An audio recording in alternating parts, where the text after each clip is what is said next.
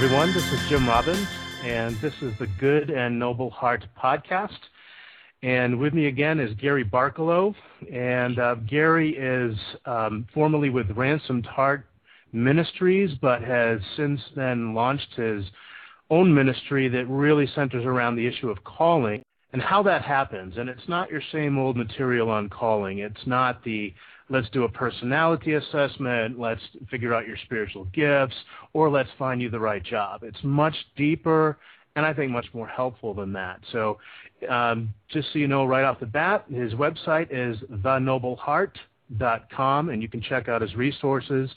Um, Gary also has a book coming out in October called It's Your Call What Are You Doing Here? That really um, sets in print what we're talking here about today. So I highly recommend that. Gary, it's good to be back. Oh, it's it's it is good to talk again. It's been a while, and it's going to be fun to venture into this topic now. Uh, and today's topic is discovery. Um, we've kind of gone through through four um, sections of this five-part series. Today is part five, and it's discovery. And how is it that God reveals to us our calling? Uh, and just by way of review, we're not defining calling as a job title, a position, or even a ministry role necessarily. The way we're describing it is, is our calling is to bring the unique effect of our lives wherever we are, at work or uh, at home, whatever situation. In other words, what is it that others experience when they're around me? What uniqueness of heart do I bring to them? And I wanted to launch with a quote by Soren Kierkegaard. He says, The greatest hazard of all, losing one's self, can occur very quietly in the world, as if it were nothing at all. No other loss can occur so quietly.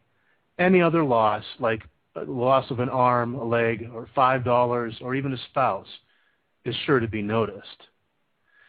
So his point there is, um, you know, to lose heart, to lose one's identity, to lose one's very self, is probably the greatest tragedy of all, and that is exactly what came, God came to restore. He didn't simply come to forgive and restore our rightness with God, so to speak. He came to restore the person so that we can function as fully mobile characters in his story so if that's what we're after, we're after discovering the call of our life, and as Francis of Assisi says, to bring us, to bring wholeness back to humanity. Um, what we pointed out before is the way God does that, the way God reveals our particular calling is through desire. And let's go into that a little bit. We, we've talked about desire being the clues to what we're about as unique persons. In other words, uh, if I can figure out the deep desires of my heart and what's been there and, and resides there, then I'm going to have a good idea of where God wants to place me in His story, how He can use me best, and what I uniquely bring best. But as you say, it's going to require maturity because not all desires come from the good heart that we're given. So let's start there what are the source of de- sources of desire other than the good heart that God gave us when we said yes to Christ?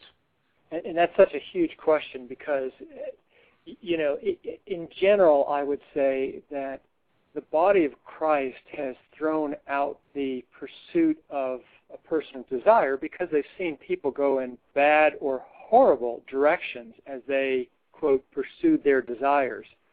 And, and I, so I think what the church did to be careful about this is say, just let desire go. It's not safe. It's not good. But the reality is, we have to, as you said, we have to look at our desires because Philippians 2:13 says, "For it is God who is producing in us both the desire and the ability to do what pleases Him." So if, if we're going to find the life that pleases God, in other words, the life that we were created to live, our calling, our effect we've got to go to desire. But again, we have to we have to understand that not every desire is good. In fact, Proverbs 14:15 says, "The naive, which which is means simple or foolish, the simple or foolish person believes everything, but the shrewd or sensible man considers his steps." So, Scripture is saying we are not to be naive, where we just go with everything. Um, we have to be shrewd or, or sensible, or you know, as Paul said in, in 1 Thessalonians 5:21, examine everything carefully and hold fast to that which is good. So we're to examine things because not everything is good, and when we find the good, we're to hold on to that. So yes, yeah, right. Not every source of desire is a good source. So we have we know about the flesh, right? That's in Galatians 5:19. And Paul says in there, he says, now the desires of the flesh are evident. And, and then he lists those desires. And, and what I'm really struck by is that he says the desires of the flesh are evident. And I really think that Paul is making the assumption that, like, you all know this, right? I mean, you know what the desires of the flesh are. And he's just, I think he's assuming that we are shrewd people discerning, and so we know what the flesh is. We will not walk into those desires. But I get fooled. I get fooled by the desires of the flesh. One, because they're so close to us. They're they're in this old nature. They're and so people get fooled by it and walk into it thinking that's who they are. That's the desire God has put on their heart. Over the years, I've seen people get this message, this idea about their heart and desires. I've seen some men go in some really foolish directions. I've seen men say, you know what, I just realized, right, God is concerned about the desires of my heart, and I desire a different woman than the one I married. She really isn't good for me. She's not bringing me life. I'm not happy. God wants me to be happy. And they go running off in this, and, and of course they, they hide behind this idea of you know, desire it's in my heart. God wants me to fulfill the desires of my heart, and it's just foolish. You know, it's foolishness. Mm. Um, and and and the sad thing is, as you know, Jim, what it does is it once again discredits the good heart and the desires of the good heart. It's you know, the, the evil one really uses that to, to get people to throw their compass out the window. You know. Mm. Right. What we tend to do is in the church often is to have this reactive position so that mm-hmm. we see something that has become distorted or negative, and we say, well, therefore the thing itself doesn't exist. You know, rather than saying, no, this is just a distortion of reality. This is this is how it's gotten twisted, but the reality itself, for example, the desires of the new heart, no, that's real. We've got to go after that. So yeah, that's a reactivity that hasn't been helpful for us. So the the flesh seems obvious, Um, but uh, there is also an enemy that can get us, that can conspire with the flesh. So let's talk about the second one, the, the enemy being a source of desire. Yeah. The, the flesh alone is hard enough to contend with, to understand, you know, to not go with. But what makes us so much more difficult is the world that we live in. We have our own flesh. We also have an enemy. We have Satan who works with the flesh and then we have the world system that the evil one has created because he's the prince of this world. And so you have him orchestrating all of these things. But but let's let's go to let's go to Satan for a minute, our enemy, our adversary. Um, he has the ability to give us certain certain desires. You know, one of the best examples that I see in, in kind of a short story is Acts five three, where it says that there was this man, Ananias, and his wife, Sapphira, and and uh, Ananias had this idea, and that was that he was going to sell off some property they owned, and and give it to the apostles for the building of the church, and uh, it was a good desire, and he went and told them this, and he did this, and then Scripture says in Acts five three that Satan gave him a thought, a desire, and the desire was to, lie to them. I mean, the, the, the lie was this Ananias, it's your property. You know, if, if you give the apostles anything, that's enough. I mean, anything is good. So why don't you sell it, keep part of it to yourself, you don't have to tell them, and give them some. And that'll be good. Good for you. And he did. And, and, and when he went to Peter, um, Peter said to him, Ananias, why did you let Satan rule your thoughts to lie to the Holy Spirit and to keep for yourself part of the money you receive for the land. So here's an example of Satan giving a desire to someone. Um, and, and everyone's experienced this. I mean, gosh, I, I know you have, like I have, Jim, been somewhere and we have this thought, and it's overwhelming. And it could be about a person, um, it could be about a situation, it could be it could be in the category of lust, it could be anger, it could be condemnation, whatever it is. And and if you stop for a second with that thought, which behind it is a desire to do something, and ask yourself, where did that thought come from? You, you realize usually when it's Satan, there's no context for it. There, there just mm. isn't. You know, you you're thinking, wait a minute, there's nothing that could have triggered this. No one said or did anything to me. I think this came from another source. And, and that's often, at least for me, how I can start to figure out where it is that Satan's coming in and, and that, that it's him giving me a desire. It's, it's and, not and, triggered by something else. And I've also had the occasion where, let's say there is a trigger, an event or something that's disruptive or disheartening, but my reaction to it is so over the top and and not commensurate with the actual event itself eh, you know to where other people around me who know me will will perceive it as as an overreaction um yeah. that's a signal for me to think well i mean it could be the flesh i mean it could be a mixture of things involved but it also could be the enemy coming in to co-opt that disruptive event and to ignite it to a whole new level. So that happens right. to me as well. Right. Oh, oh, me too. Me too. And and I think the truth is, this is such a good point you made, that very few things in life are just one thing. They're almost always a combination of things. And so, right, our our flesh can be uh, enticed by something, and so maybe it comes up as a jealousy or an anger or a uh, idolatry or selfishness or something like that. Um, and then the enemy can come in and speak into that and increase the size of the flame at that point. You I mean, it, so rarely are things that simple. Right, you're right. Okay, so so let me get to the third point because this is not really where we're going the whole time in this, but the third place that desires can come from, and this is really a difficult one, and that is from the wound. Hmm. You know, th- there are certain things that have happened to us, whether they're things that were spoken to us that should not have been, or things that weren't spoken to us that should have been, or even in the realm of things that were done to us that shouldn't, or done things that weren't done that should have been. And they create these woundings, and then they create this need uh, to either never let that happen again or to try to get something from people.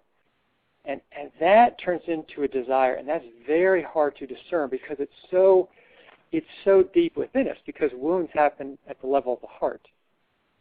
And so that's why, you know, from our previous session, we talked about the assault, and, and the other sessions talking about the heart, and so much that you've written on. Um, you have got to live at the level of the heart if you're going to discern the desires that have come up from the wounds of the heart. And they're, they're not easy because they feel so us. Um, right. But we've and got to understand it. Yeah. That's so important to hear because I'm convinced that I'm in a chapter like that in my own life. That in order for God to give me the next thing that is a legitimate desire in my life, something that I know He's moving me towards that directly affects my calling, it's, it's something good. That what I'm experiencing, I'm perceiving as a stalling, or God, you're just working against me. And, and and what I'm hearing over time, because it's taking a long time to convince me of the truth here, is no, I have to come in. This is directly related to your core wound, and I have to come in and you have to allow me to heal that. And I've been healing it, but you have to allow me to do a deeper work here, because if you don't, and I were to give you exactly what you want right now, it would sabotage your life and it would sabotage your ministry as well and I don't I don't want to create that context for you. So let me do some healing work here.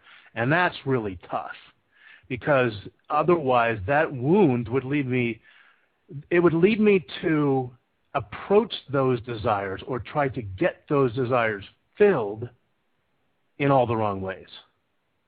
So yeah, wound is a really tough one and it's and it's something that I don't know we can always see ourselves right away, which we'll talk about in a in a little bit. It sometimes requires someone else to speak into that.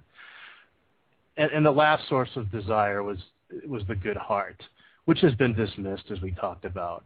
It's so true that it has been dismissed, and I don't know what people do with this. Like I said, this core scripture that God has produced in us the desire to do what pleases Him dramatic and it's drastic what happens to people when they throw out their desires and their heart and they really truly are lost without a map, a compass, a GPS unit. They're just lost, you know.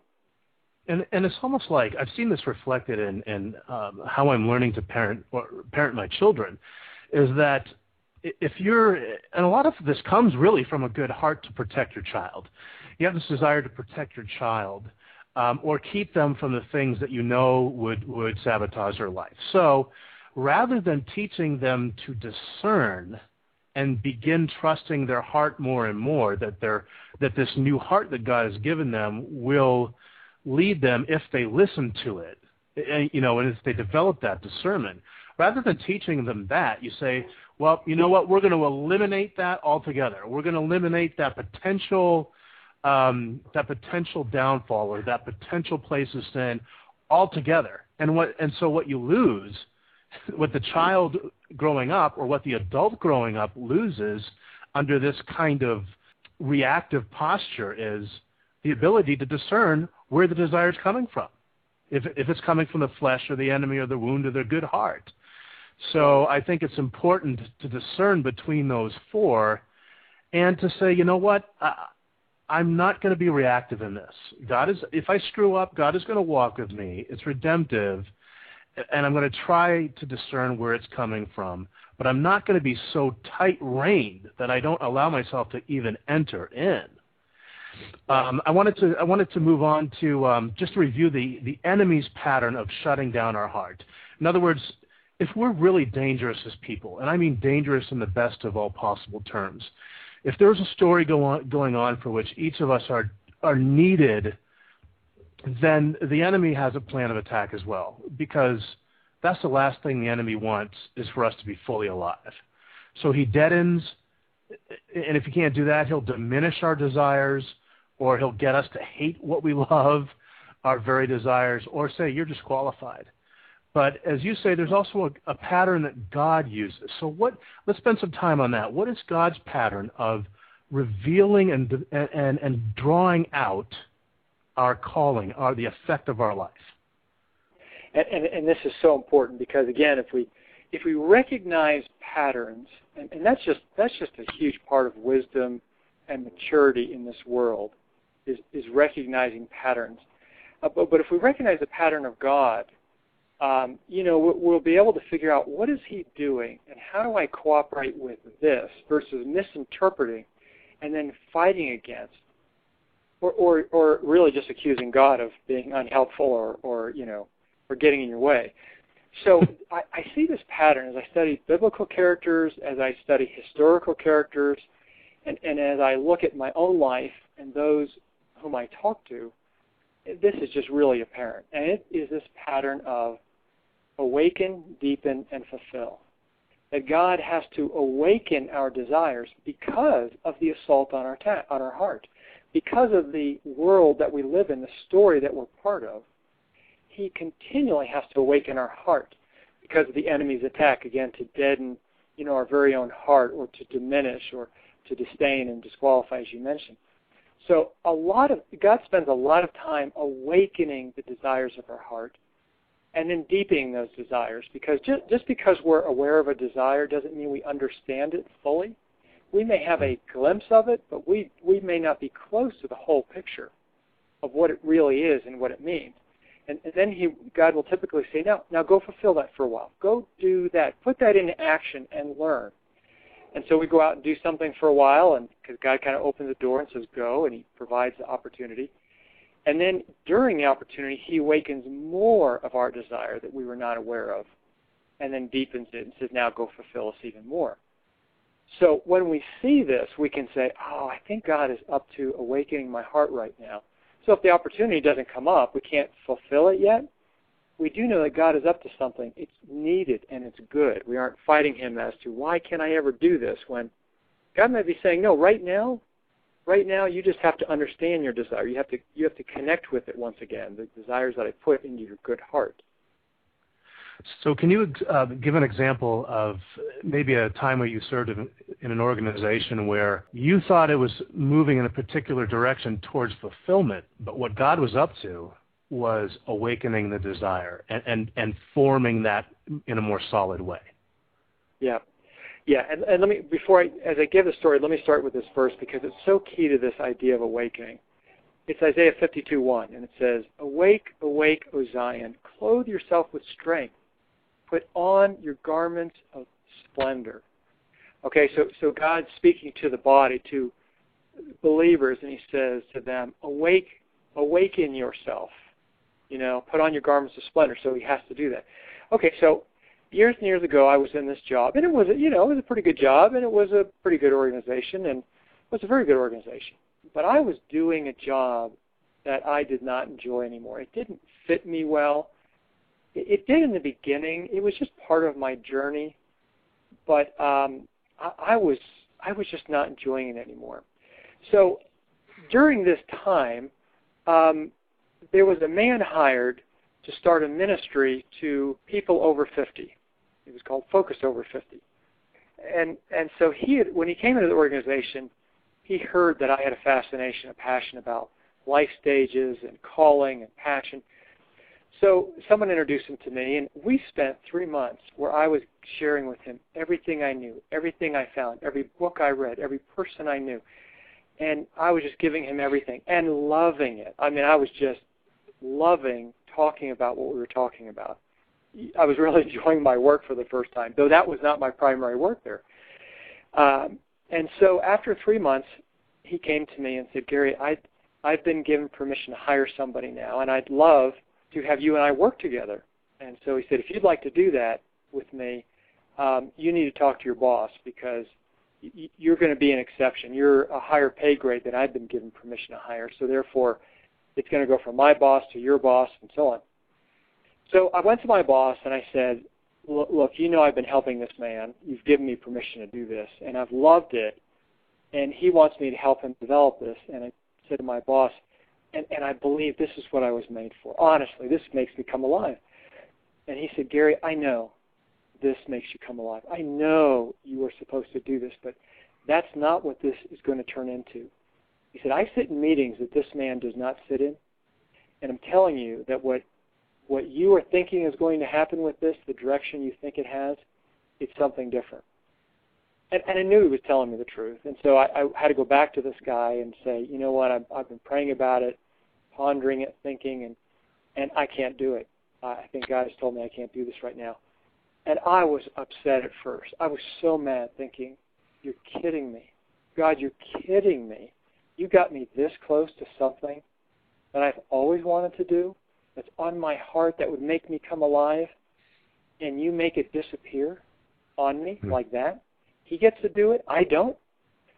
And and at first I kind of went silent on God, and um, then after a while I came back, and I said, "All right, God, what what are you up to? What's the story here?" And remember before I said that that question of what's the story is not just a cute little phrase. It's profound. And hmm. asking God, what's the story? And God came back with a question. He said, Gary, how much did you want to do that? And it can sound like a teasing question, but it wasn't. And I just said, God, I, I want to do this so bad. This is where I want to spend my time, not this other thing. And God said, Right. I want you to be completely aware of the life you want to live, the desire of your heart. You have to be aware of it if you're going to recognize the opportunity when it comes. This is the right desire, but this is the wrong opportunity. I'm just awakening your heart. And that was a game changer. I mean, my attitude changed. Everything changed at that point. You know, it went from being mad at God and mad at circumstances saying, "All right, God, keep awakening my heart so that when the right when the next thing comes, I'm going to recognize it." It really changed things on me. It was really important. And uh, if if you hadn't if you hadn't been willing to come back to God after that initial feeling of betrayal, and not been able to hear the question, so what did you love about what you were doing? That's what I want to focus on. You could have either chased your desires and ended up in the wrong place, or been disheartened and never find your desires fulfilled. I know for me, one of the one of the means by which God has awakened desires through pain. I'm thinking specifically of the time that I spent, you know, quote, in professional ministry as a pastor about 15 years ago. Um, I just didn't fit from day one because I had such a strong sense of my individual calling, even back there, even in its nascent developing form. I, I didn't know what I knew, know today about myself, but the church, I found, was not a place, at least church leadership was not a place where you could be an individual. They wanted robots. They wanted people to plug the holes, to, to, um, to just kind of maintain the ministry machinery. And so um, I was perceived as the villain in this because I was the only one asking these questions about my own life or about the system, how it was set up, and how it didn't allow for this kind of thing that was completely biblical and it was it was extremely painful to the point where they said, uh, "We're not going to ask you back. We're not going to give you another position in ministry, another church. You're gone." I mean, and they quote re- removed my credentials, which is really funny now that I think about it. Um, that that I would think that they had the capacity to remove my credentials, um, but through that pain of of seeing what I knew the church was not supposed to be, and the place that was working against my finding and living out God's call for me. God said God was able to refine and use that as a catalyst to move me forward to to the real desires. I mean, it, it woke some things up. I mean, even even people need to get perhaps even angry. You know, I, I, that can serve a really good purpose when something has happened to the point where an injustice in their life has occurred, God can use that and use the anger to say, all right, here's where I'm really taking you. Um, so would I want to go through it again? No, but I don't know that I would be the person I am today and have the clarity about my call today unless mm-hmm. I had gone through those very painful times where it was absolutely the complete opposite of what I wanted. It wasn't a welcoming environment for who I was. It was right. it was complete assault. So uh, pain has often been a, a, one of the ways God awakens things. Um, yeah. So, so Jim, let me let me let me ask you what um, coming out of that. Now, obviously, you have far more clarity now than you had years and years ago when this occurred. But what what specifically, what desire specifically was awakened? The desire of what you really wanted to do, that that probably you weren't able to do back then. Yeah, I think it was two things. I think it was number one, the desire to find my place.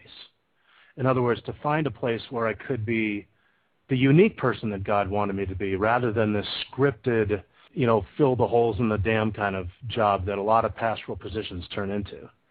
So I wanted to uh, maybe even more adamant to find out who I, where I belonged. And secondly, it gave me a very, a much deeper conviction about what God was calling the church to be.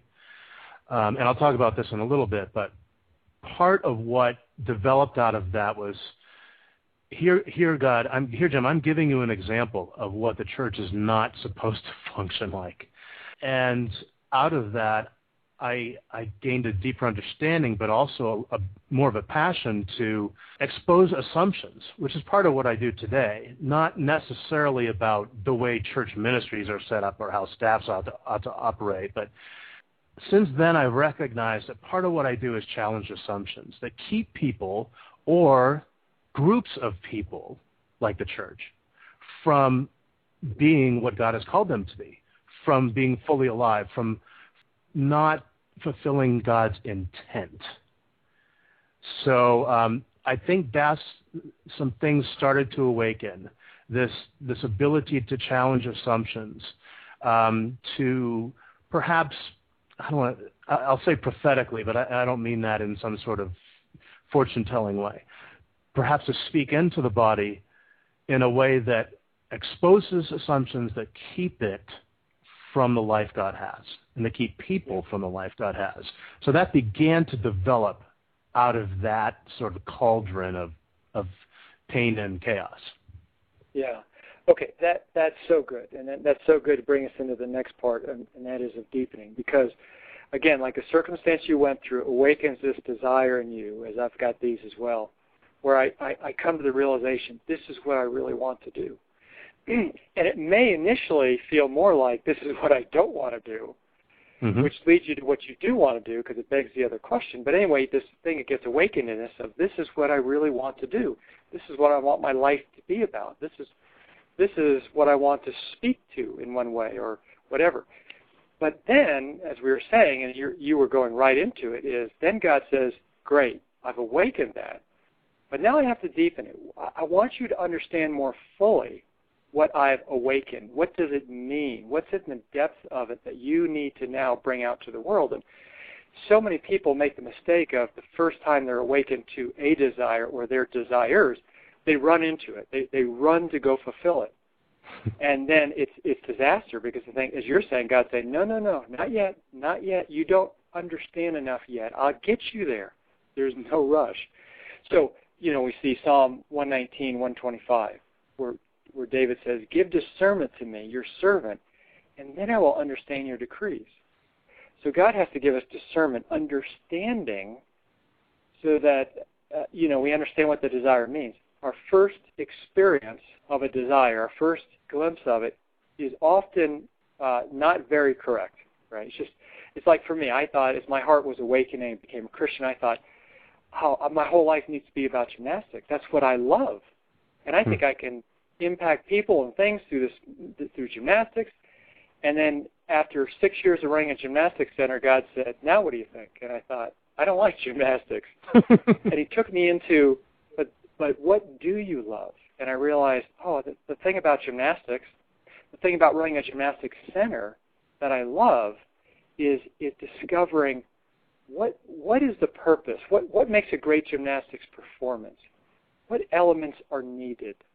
How do you train in those things so that when you perform, you move the hearts of others that are around you? And then with the same thing with the gymnastics center. What, what makes this gymnastics center work? And how does it have an impact in people's lives? What are the elements? What's a great performance for this business, if you will?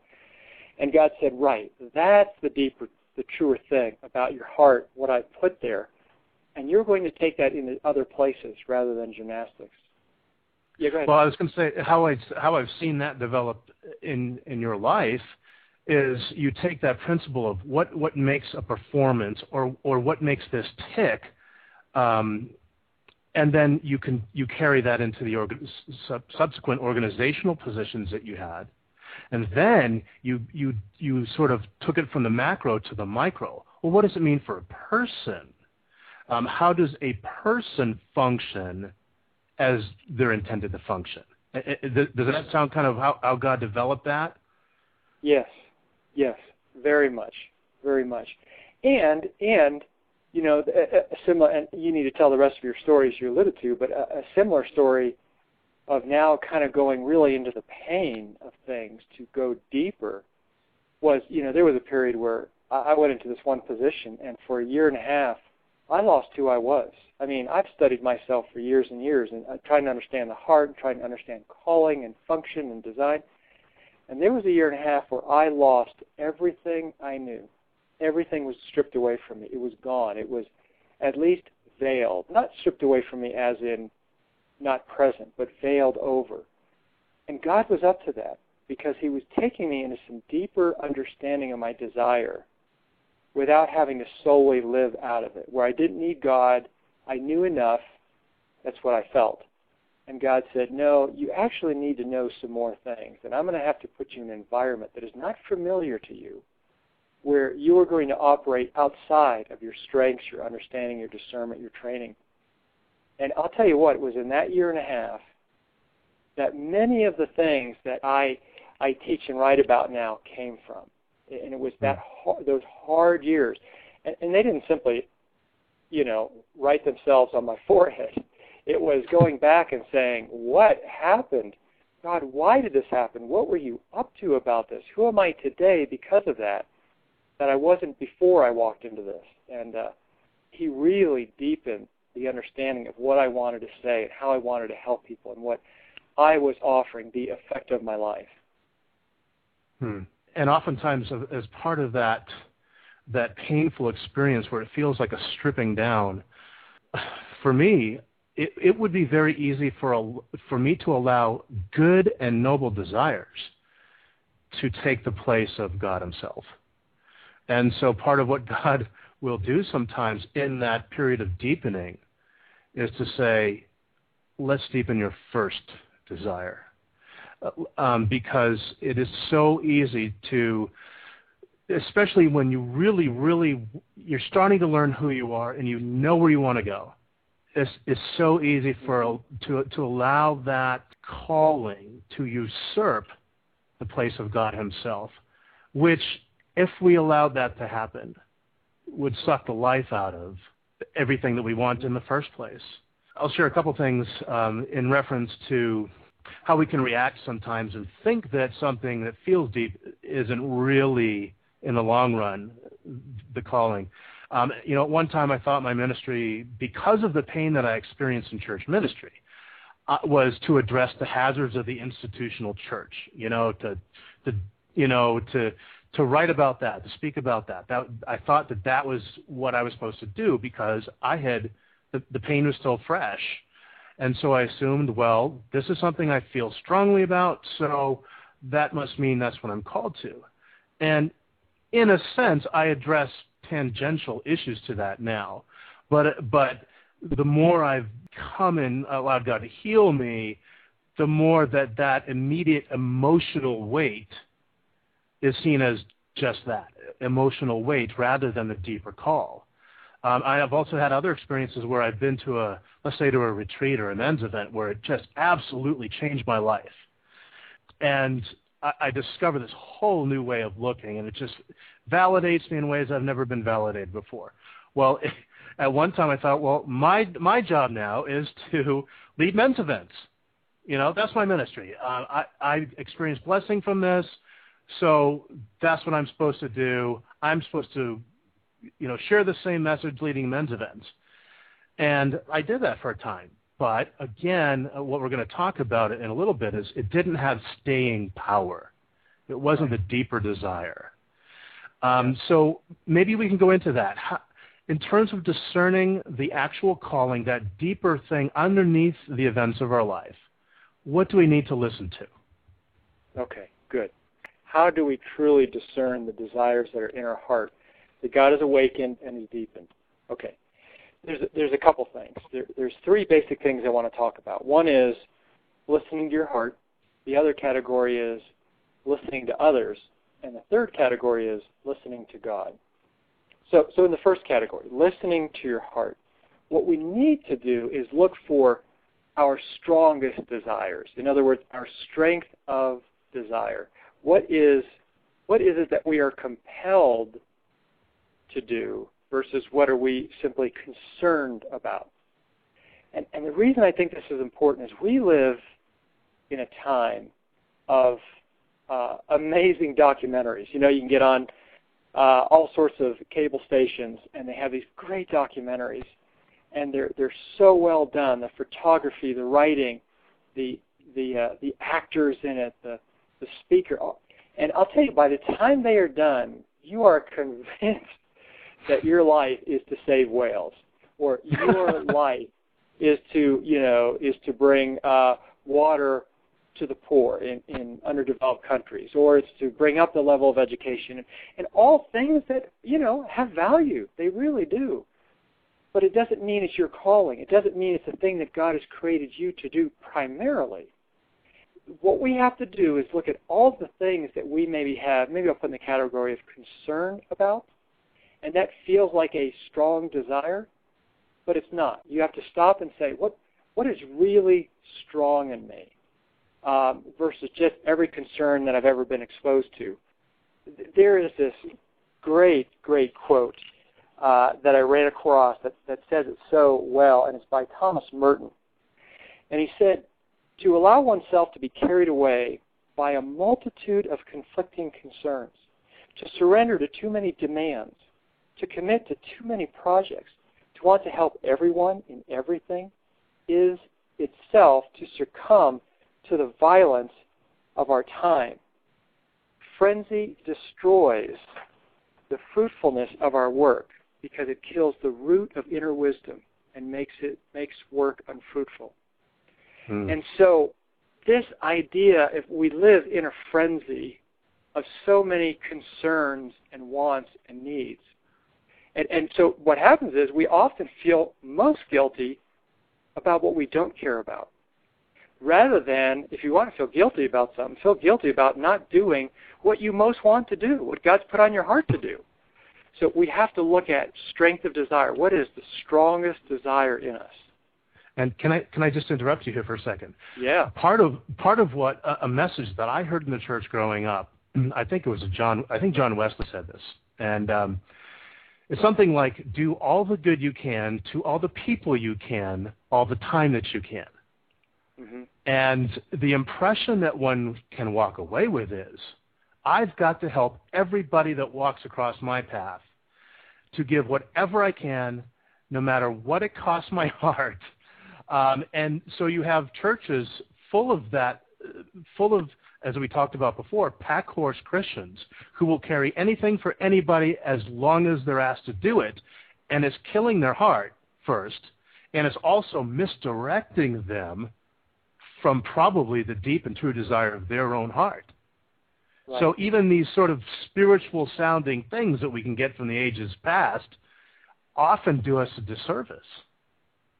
Yeah, that's such a great point. And, and when you when you were reciting that quote, I mean, what struck me was the, really the key word in there was good, right? Do good and and and it can't be any good. I mean, yes, okay, I, I can't hide behind the idea of someone needs help, and I say, well, that's that's not my calling. I'm sorry, and I have the ability to help them. We're not, you know, obviously we're not talking about that extreme, right? But there is a particular good that we are created to do, and if we don't know what that is, we will dabble our life away, responding to every need and every demand and every request that's made of us.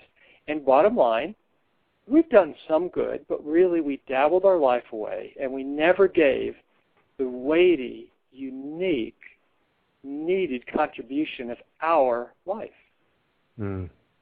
So, so if yeah. if if yeah. if the strength of our desire is the first category, then we think about consistency, and you say uh, we need to think about the historic desires versus the temporary desires. So let's go into that right. a little bit. Right. So, so the first, yeah. So the first um, measurement of desire that we have to put up against it is one: how strong is that desire really? But what goes right with it, as you said, is how consistent has that desire been? Because what God has placed in your heart to do, again, for it is God who's developing, producing in you both the desires and the ability to do it pleases Him. That desire has been there your whole life. Now, we've discovered more and more of it. We bumped into it and a little more came out. But it's been there our whole life. And so we need that's why we have to be aware of our story and our life. We have to be able to look back and most often we really need the eyes of others for this one. But we need to be able to look back and say, you know what? I've always loved doing that. I mean, since I was a little boy, I always loved, you know, whatever it is, discovering, bringing clarity, organization, nurturing, bring, you know, whatever it is, that theme has been in your life. It has been consistent. Uh, it didn't just occur in the last year. And so you have to see what's consistent because that shows you what is, is most true about you. I mean, I've studied calling for over 25 years now. I've never been paid to do it. It's never been my job. I didn't get a degree in it. I wasn't forced to do it.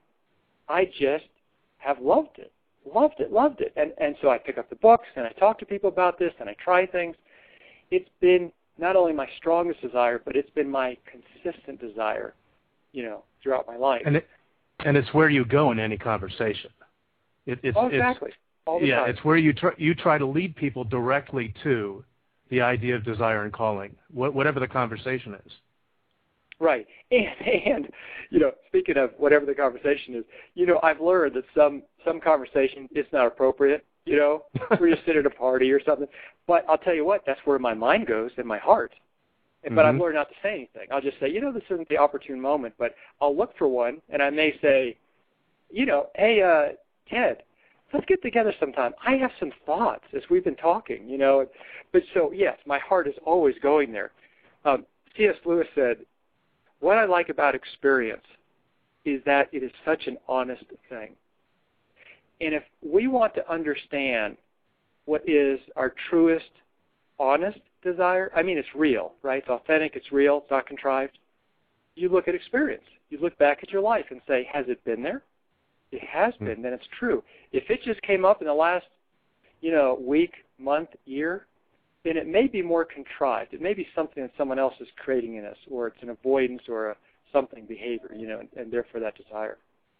Then the next thing might be, um, again, another means for God awakening our heart. It might be stories of desire. You know, what, what movies have captured our hearts? What novels? what storylines and plots, what what kind of characters um, are we drawn to? Um, because God will often use those. I mean, some some of the deep restoring work that God has done in my life, revealing my let's say um, a new name for me that represents my calling and who I am, didn't necessarily come out of a scripture passage. They came from a movie because of the emotional weight, the impact, the the the multidimensionality that that, afford, that, that afforded me, um, God spoke really deeply. So I, you know, that's another category is the stories of desire. Right. It's huge. It's huge. And you know, some people will say, "Oh, that's just a clever postmodern technique now," and and I'll say to them, "No, it's not. No, it's not. You you, you read history books, and people aspired to be like somebody, right? They read about a character they read about you know Abraham Lincoln or they read about the Apostle Paul or whatever, and and they they said there's something in my heart I want to be just like him, and it went beyond just aspiring or admiring a good person. It went to a deeper level of something in me feels like I'm supposed to be that in a good way. And so it's always been true. Our heart will gravitate towards certain characters, stories, uh, whether it's written or it's it's on film. And so, oh, it's such a powerful clue as to what is written on our heart by analyzing what story, character, name, person do I resonate with. I mean, I really do. My heart leaps and says, that's what you were made to be, like that person, or do what he or she is doing. It's huge. Like one of my favorite movies is uh, The Legend of Bagger Vance and and I, it's a lot of people's favorite movie because it's so well done. It's got such a great story. But my love for it goes to the level of I know I was made to do what Bagger Vance does. That's what hmm. I want to do for people. I want to be able to help bring them back to their, as in the movie, their authentic swing, what was in hmm. them all the time but was lost. I mean, that's what I want to do. So even though I resisted the movie because I'm not a golfer and golf gave had no interest for me, but through the coaxing of others who said, You're going to love this because you're like this, I loved it when I finally saw it. And my heart said, That's it. You are made to be like it. That's an image, that's a picture. So, stories of desire is a huge clue, as is strength of desire and consistency of desire. There's another category, and that is there are certain words of desire that our heart resonates with as well. There, there are certain words that we love to use. We use them all the time. We're unaware of it typically but they're our favorite words because it, it we're speaking the effect that we want to have on this world and with others. So three of my favorite words, and I tend to use them a lot, is clarity, um, focus, and design. I, I love those words. I love, and that's where I go. I, I get in a situation and I'm looking for clarity. What's the issue here? Or what's the issue for this person? Or what are they really asking? And then I want to bring in focus. I want to now focus in on, okay, now specifically you. What have you loved doing? What, what's on your heart? And these kind of things. And then design, right? I want to throw out some ideas of how can we get you there? Well, here's something to help you discover this. So we do have certain words we love speaking, and that reveals the desires of our heart as well. Uh, and one of the things that I've done to, as a tool that I, I think I use for myself, but as I oftentimes will share with other people, is um, you know take a given sentence. Uh, for example, what I love to offer is, or, or, what I love to do is, and then fill it with a verb, especially verbs like uh, uh, to bring clarity, or um, restore people or create something. So what I love to do, and then fill it with the the verb especially that that resonates with you, so mm-hmm. that you know, so that, and then what do you want to see happen? Well, so that people get restored, or so that people find their calling, or or find God's in, design for their life. So the verbs capture what they would end up doing, the effect of their life um, that resonates right. with them. And then the end of the sentence is so that, well, what aspect of God's restoring work do you want to see happen in them or for them? So it, yep. it's a, I, I think it's helpful to, to bring that together, to bring those words we like together to sort of form a direction. Yes. Yeah, really true really important. That that is very good. Our words are very telling. If if someone can help us discover the words that we love to use, and and, and help us drill down, like you said, from the generalities that we tend to use into what do we really mean. When we say that, what do we really mean? And and and the, the sad part is most of us never think to that level of depth. But that's mm. where the treasure is. That's where you find out what God's put in your heart if you do that. Okay, so something you mentioned before, which is such a good thing. So we just talked about listening to your heart. The, the second category was listening to God. Um, there, or, or listening to others. Let me go there first. Listening to others.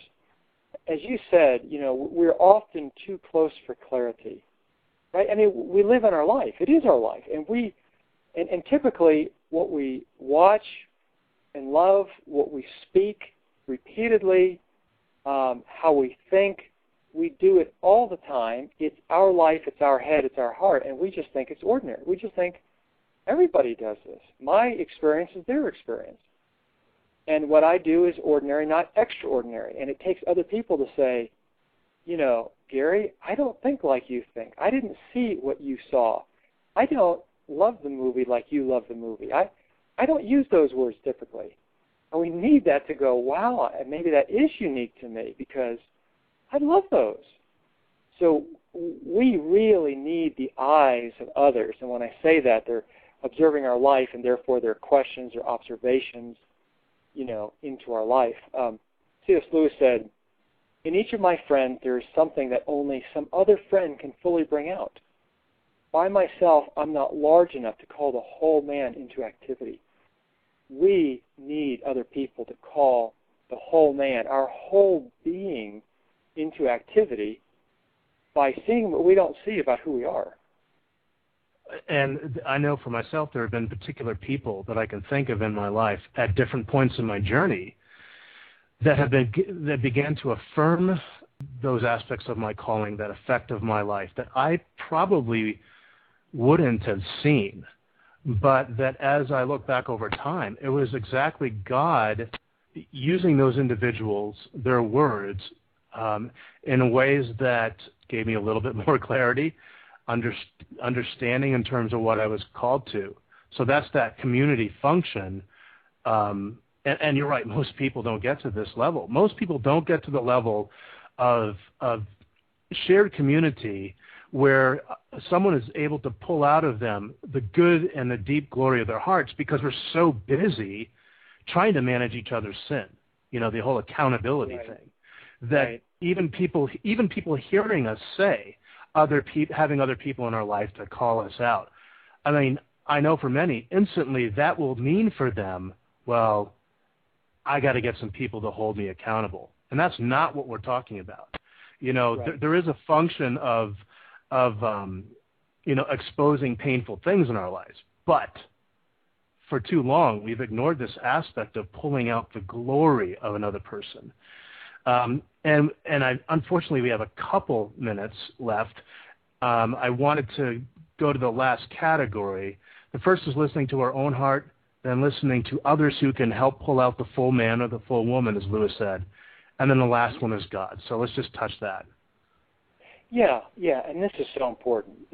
You know, the wisdom, the discernment, the reasoning, the understanding that God has given us is important but it will not take us everywhere we need to go. It will not bring to us everything we need to know. There, there are certain things that only God knows about us, our story, our future, our current circumstance. And so he really must speak to us the things that we need to know now. So you have in Ephesians 1:17 where Paul says he prays that God would give us a spirit of wisdom and of revelation in the knowledge of him. He said, I pray that the eyes of your heart may be enlightened so that you will know what is the hope of his calling, what are the riches of the glory of his inheritance in the saints. So Paul is saying we need both a spirit of wisdom and a spirit of revelation. We honestly need that. And so it is absolutely essential if we're going to discover what God has put in our heart, who we are, therefore what we're to do, that we ask God to speak. And not just God give me wisdom, because He does, and we do ask for that. But this is more. This is different. And and I and I would put it into this way: we need to get times to get away with God, disengage from life. Now He'll speak to us in all sorts of circumstances, but we have to have moments when we eliminate all those circumstances, disengage, where we say, God, it's just you and me now. You know, I've purposely done this. This is a God date. You know, it's just you hmm. and me and I'm shutting everything out so I can hear you plainly right now. Speak to anything. And in fact, I just did a, a video blog on my website where I, I I went up. I just spent on my birthday, which I've been doing for years. I'll spend usually a couple days alone with God in my pop-up tent trailer, and um, and so I thought, well, I'll just get on video and just kind of record how I'm doing this one. And it was a phenomenal time for me. I mean, I walk away going, I need to do this every four months and I end up doing mm. it only once a year. But it's but God spoke to some things that that I could not get to. I mean, He had to speak to it. He has to bring revelation. Mm. Um, and, and boy, that's good. Um, yeah, something that talk therapy and analysis just won't touch. God can God can touch in an instant. Um, Gary, it's always great to talk to you. Um, I just want to tell, tell the listeners that um, the next podcast is going to be number six out of a seven part series. And we're going to go further into this idea of development. How does God develop our calling into more of a maturity? Um, and again, Gary's website is thenobleheart.com. He's got some great resources, great um, CD series. Um, Gary, we'll, we'll talk soon. I hope so. I've I've always enjoyed this. I love talking and walking with a brother like you. So Jim, thank you. Hey, thanks. Take care. All right. Bye bye. Bye bye.